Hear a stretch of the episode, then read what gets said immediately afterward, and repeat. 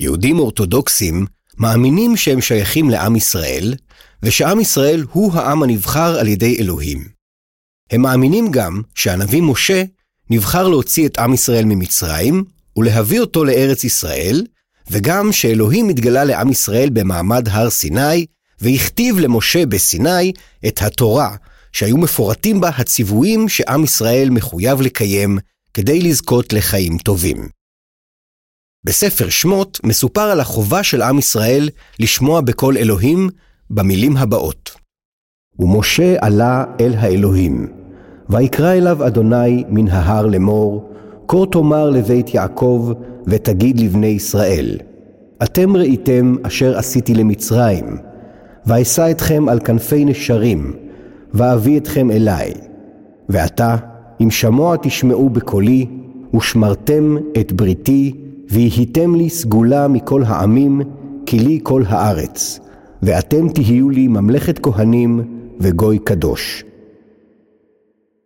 בספר דברים מסופר ששמירת הציוויים של אלוהים תביא לחיים טובים ולאריכות ימים בארץ ישראל, במילים הבאות: ושמרתם לעשות, כאשר ציווה אדוני אלוהיכם אתכם, לא תסורו ימין ושמאל.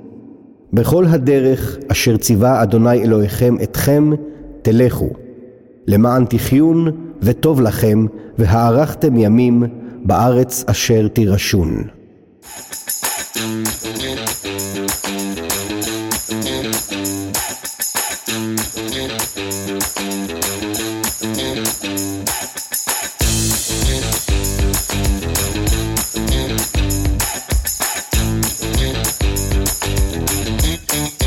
היי, אני גדי לוי, ואתם מאזינים לעץ הדעת, הפודקאסט שבו אנחנו מנסים לעודד חשיבה ביקורתית ולענות על שאלות מעניינות שלרוב אנחנו לא מקבלים עליהן תשובות מספקות.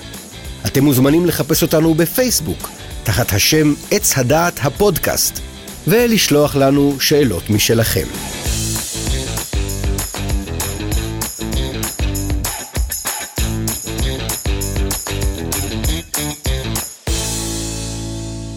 היהדות מכתיבה למאמינים שלה יחסית מעט אמונות והרבה מאוד חוקים. החוקים שמוזכרים בתורה מכונים מצוות, ויהודים אורתודוקסים שמאמינים שהתורה ניתנה על ידי אלוהים, מרגישים מחויבים לשמור תורה ומצוות. בפרק השמיני הרחבנו על החשיבות של לימוד התורה בדת היהודית. היום נתמקד במשמעות של שמירת המצוות בדת היהודית. ננסה להסביר איך יהודים אורתודוקסים יודעים מה החוקים שהם מצווים לקיים, ומי קובע להם איך לקיים אותם.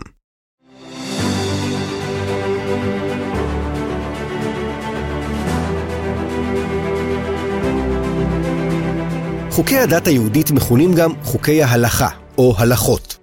הם נקראים ככה כי הם נחשבים לחוקים שהיהודי נדרש ללכת על פיהם. חלק מחוקי ההלכה מוזכרים בתורה ללא פירוט, וחלקם בכלל לא מוזכרים בתורה, אלא רק בספרות מאוחרת יותר. למעשה, רבים מחוקי ההלכה נחקקו מאות שנים לאחר כתיבת ספרי התורה. הם עודכנו שוב ושוב על ידי רבנים, מנהיגי הקהילות היהודיות השונות, שרצו לגבש את היהודים ולבדל אותם מסביבתם, ובמקרים מסוימים, לשנות במודע חוקים קיימים ולהתאים אותם לתנאי חיים חדשים. את החוקים וההסברים ההלכתיים שלא מוזכרים בתורה, נהוג לכנות תורה שבעל פה, ומקובל להאמין שאלוהים מסר אותם למשה בהר סיני בעל פה, יחד עם התורה הכתובה, ושגם התורה שבעל פה עברה מדור לדור. האמונה בתורה שבעל פה, שניתנה גם היא בסיני, מוזכרת במקורות שונים. למשל, משה קיבל תורה מסיני, ומסרה ליהושע, ויהושע לזקנים, וזקנים לנביאים, ונביאים מסרוה לאנשי כנסת הגדולה. ציטוט נוסף, מעשה בנוכרי אחד שבא לפני שמאי. אמר לו, כמה תורות יש לכם? אמר לו, שתיים, תורה שבכתב ותורה שבעל פה.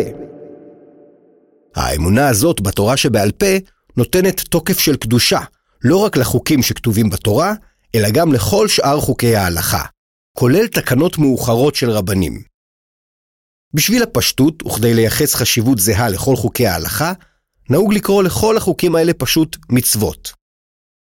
מקובל שחשוב להקפיד על כל המצוות, כמו שכתוב בספר המשנה.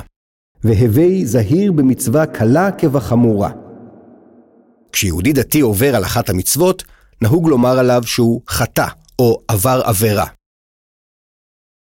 על פי המסורת היהודית, במצבים מסכני חיים מותר לעבור כמעט על כל המצוות, חוץ משלוש מצוות שנחשבות ייהרג ובל יעבור, שעדיף להיהרג מלעבור עליהן. מדובר במצוות הבאות. הראשונה, איסור עבודה זרה. האיסור להתפלל או להקריב קורבנות לאלים אחרים. השנייה, איסור שפיכות דמים. האיסור לרצוח אנשים. והשלישית, איסור גילוי עריות.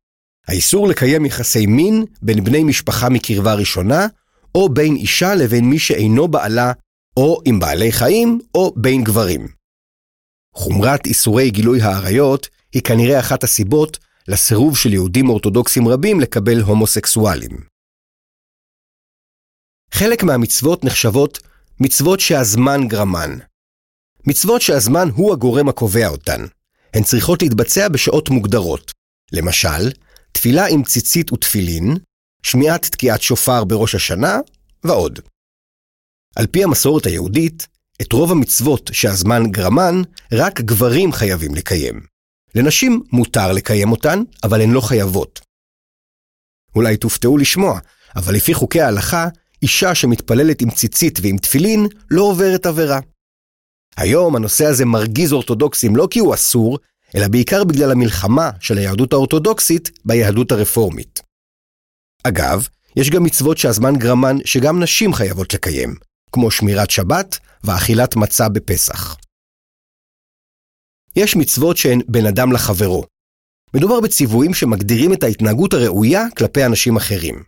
כמו למשל האיסורים לרחל, לשקר או לגנוב. יש גם מצוות שהן בין אדם למקום. מדובר בציוויים שהם בין האדם לאלוהים בלבד. כמו למשל, החובה לקבוע מזוזה בדלתות, או החובה להניח תפילין. למצוות האלה נותנים לפעמים הסברים שונים כמו תיקון הגוף או תיקון הנשמה.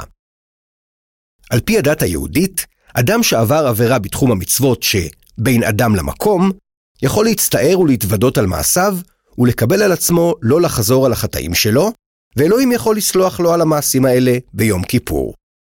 לעומת זאת, אדם שעבר עבירה בתחום המצוות שבין אדם לחברו, לא יכול להסתפק בסליחה מאלוהים, אלא צריך לקבל סליחה מהאדם שנפגע מהעבירה. כמו שכתוב בספר המשנה, עבירות שבין אדם למקום, יום הכיפורים מכפר. עבירות שבין אדם לחברו, אין יום הכיפורים מכפר עד שירצה את חברו.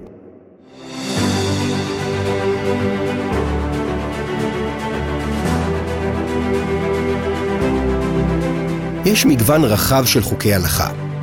אמנם בדרך כלל מכנים את כל החוקים האלה מצוות, אבל יש ביניהם הבדלים.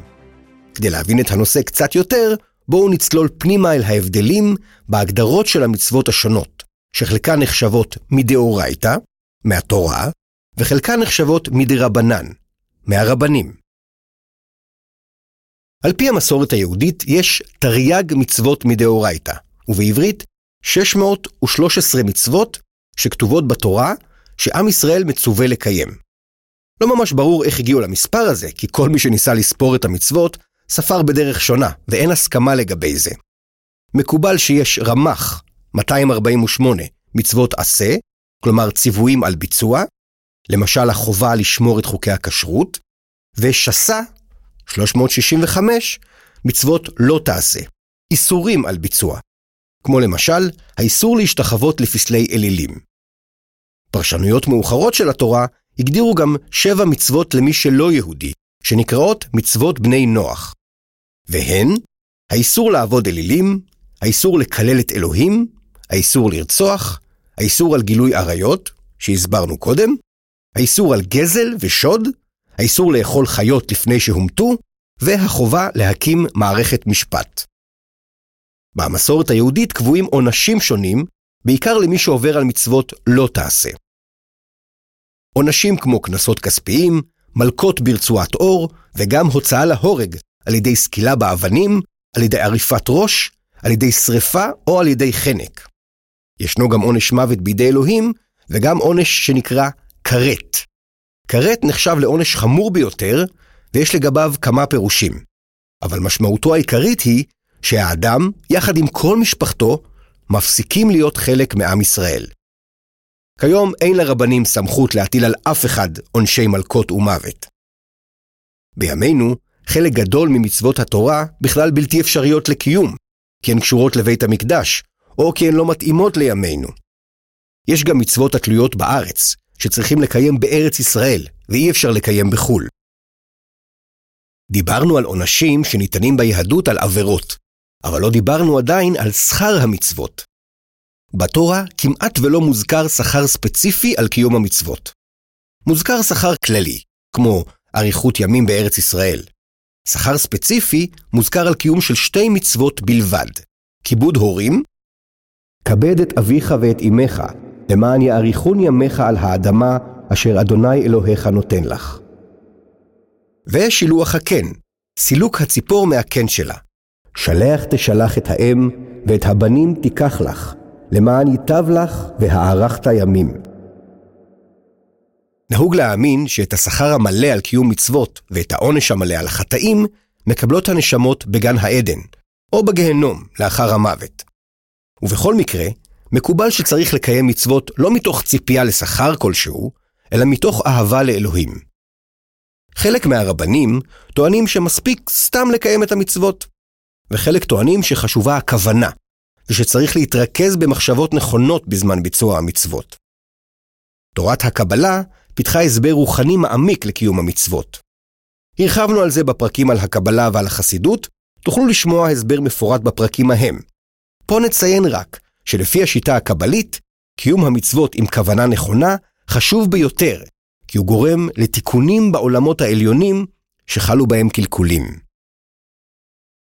מלבד 613 המצוות מדאורייתא, לפי המסורת היהודית יש עוד הרבה חוקים שנחשבים דינים דאורייתא, למרות שהם בכלל לא כתובים בתורה, וגם לא נרמזים בה, כמו למשל אופן כתיבת ספר התורה. החוקים האלה נקראים הלכה למשה מסיני, ומקובל להאמין שהם תורה שבעל פה, כלומר, שאלוהים מסר אותם למשה בעל פה, ושעברו בעל פה מדור לדור. יש גם חוקים שנקראים דברי קבלה. הם כתובים בתנ"ך בספרי הנביאים או הכתובים ולא בתורה. כמו למשל, חג הפורים וצום תשעה באב. בנוסף לכל החוקים האלה, יש חוקים נוספים שנקראים דינים דרבנן. החוקים של הרבנים. מקובל להאמין שגם הם תורה שבעל פה, כלומר, שאלוהים מסר למשה בעל פה שהחוקים האלה יינתנו בעתיד על ידי הרבנים. החוקים האלה נקראים תקנות או גזרות. תקנות הן חוקים נפרדים, כמו למשל החובה להדליק נרות שבת, וגזרות הן חוקים שנועדו לשמש כסייגים, שיקטינו את הסיכוי לעבור עבירה. כמו למשל, האיסור לגעת בכל מיני חפצים בשבת, שנהוג לעשות איתם מלאכות שאסורות בשבת. במסורת היהודית יש גם לא מעט מנהגים. הם נוצרו כשקהילה מסוימת התחילה לנהוג בדרך מסוימת, גם בלי שמישהו חייב אותה לעשות את זה. במקרים מסוימים, ההלכה היהודית אימצה את הכלל מנהג ישראל, תורה היא. ככה חלק מהמנהגים הפכו לחוקים הלכתיים לכל היהודים, כמו המנהג להתפלל תפילת ערבית. או רק לעדה מסוימת, כמו איסור אכילת קטניות בפסח לאשכנזים. יש גם מנהגים נפוצים מאוד שלא הפכו לחובות הלכתיות, כמו מנהג התשליך בראש השנה, ומנהג הכפרות בערב יום כיפור, וכמו המנהג לחגוג את חג המימונה אצל יהודי צפון אפריקה.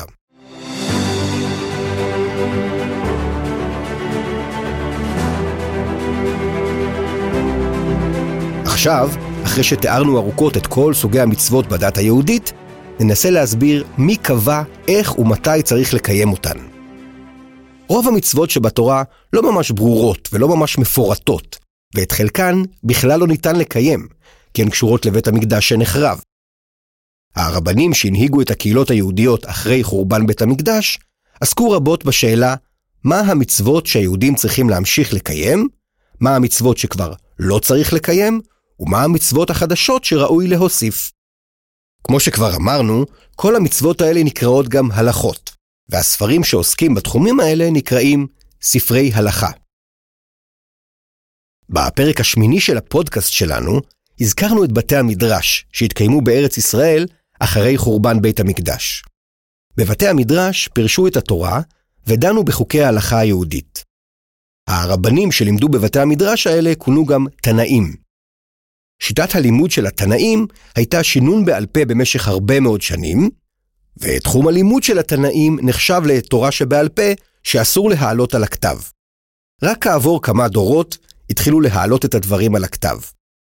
ההסבר המקובל להעלאת הדברים על הכתב הוא שהיהודים התפזרו לארצות שונות וסבלו מצרות רבות, והיה חשש ממשי שהתורה שבעל פה תתחיל להישכח. החיבורים הראשונים שעסקו בחוקי ההלכה היהודית היו מדרשי ההלכה וספר המשנה שנכתבו בעברית בארץ ישראל בערך באותה התקופה. הם הכילו מעט הכרעות ברורות לגבי אופן קיום חוקי ההלכה ויותר מחלוקות, אי הסכמות בין הרבנים. בתקופה הזאת היו בארץ ישראל שתי קבוצות בעלות גישות הלכתיות מנוגדות. בית שמאי, שנהגו להחמיר בכל תחום, ובית הלל, שנהגו להקל בכל תחום. דוגמה מעניינת למחלוקת של שתי הקבוצות האלה, כיצד מרקדין לפני הכלה? בית שמאי אומרים, כלה כמות שהיא, ובית הלל אומרים, כלה נאה וחסודה. אמרו להן בית שמאי לבית הלל, הרי שהייתה חיגרת או סומה, אומרים לה כלה נאה וחסודה? והתורה אמרה, מדבר שקר תרחק. המחלוקת כאן היא לגבי האופן שבו מותר לשבח כלה מכוערת ולא חסודה ביום החתונה שלה. בית הלל אומרים שצריך לומר לה בכל מקרה שהיא נאה וחסודה, ובית שמאי אומרים שצריך לומר לה את האמת כי אסור לשקר. לא נשאיר אתכם במתח ונגלה לכם שההלכה הסופית היא לפי בית הלל. על פי ההלכה יש לומר כלה נאה וחסודה, גם לכלה שלא עונה על ההגדרה הזאת. ההסבר המקובל לעובדה שקיימות מחלוקות בין החכמים הוא שאלו ואלו דברי אלוהים חיים. כלומר, מקור המחלוקת בין הרבנים הוא בכלל אלוהי. ההלכה שניתנה למשה בסיני מאפשרת פירושים שונים. הסבר נוסף למחלוקות הוא שהתלמידים לא הקשיבו טוב מספיק למורים שלהם. הרבנים הכריעו בדורם בכל אחת מהמחלוקות על פי עקרונות הכרעה מסודרים כמו אחרי רבים להטות, עקרון הכרעת הרוב. החיבורים החשובים שנכתבו מאוחר יותר, ועסקו בין היתר גם בחוקי ההלכה, היו התלמוד הבבלי והתלמוד הירושלמי. התלמודים נכתבו בבבל ובארץ ישראל על ידי רבנים שנקראו אמוראים. כל תלמוד נכתב בניב מקומי אחר של השפה הארמית. לימים, התלמוד הבבלי קיבל את הבכורה ודחק את התלמוד הירושלמי הצידה. עד כדי כך שכשאומרים היום תלמוד, מתכוונים לתלמוד הבבלי. שני התלמודים מכילים שלל דעות של רבנים כמעט על כל נושא, ולא בכל תחום התקבלו בתלמודים הכרעות הלכתיות ברורות.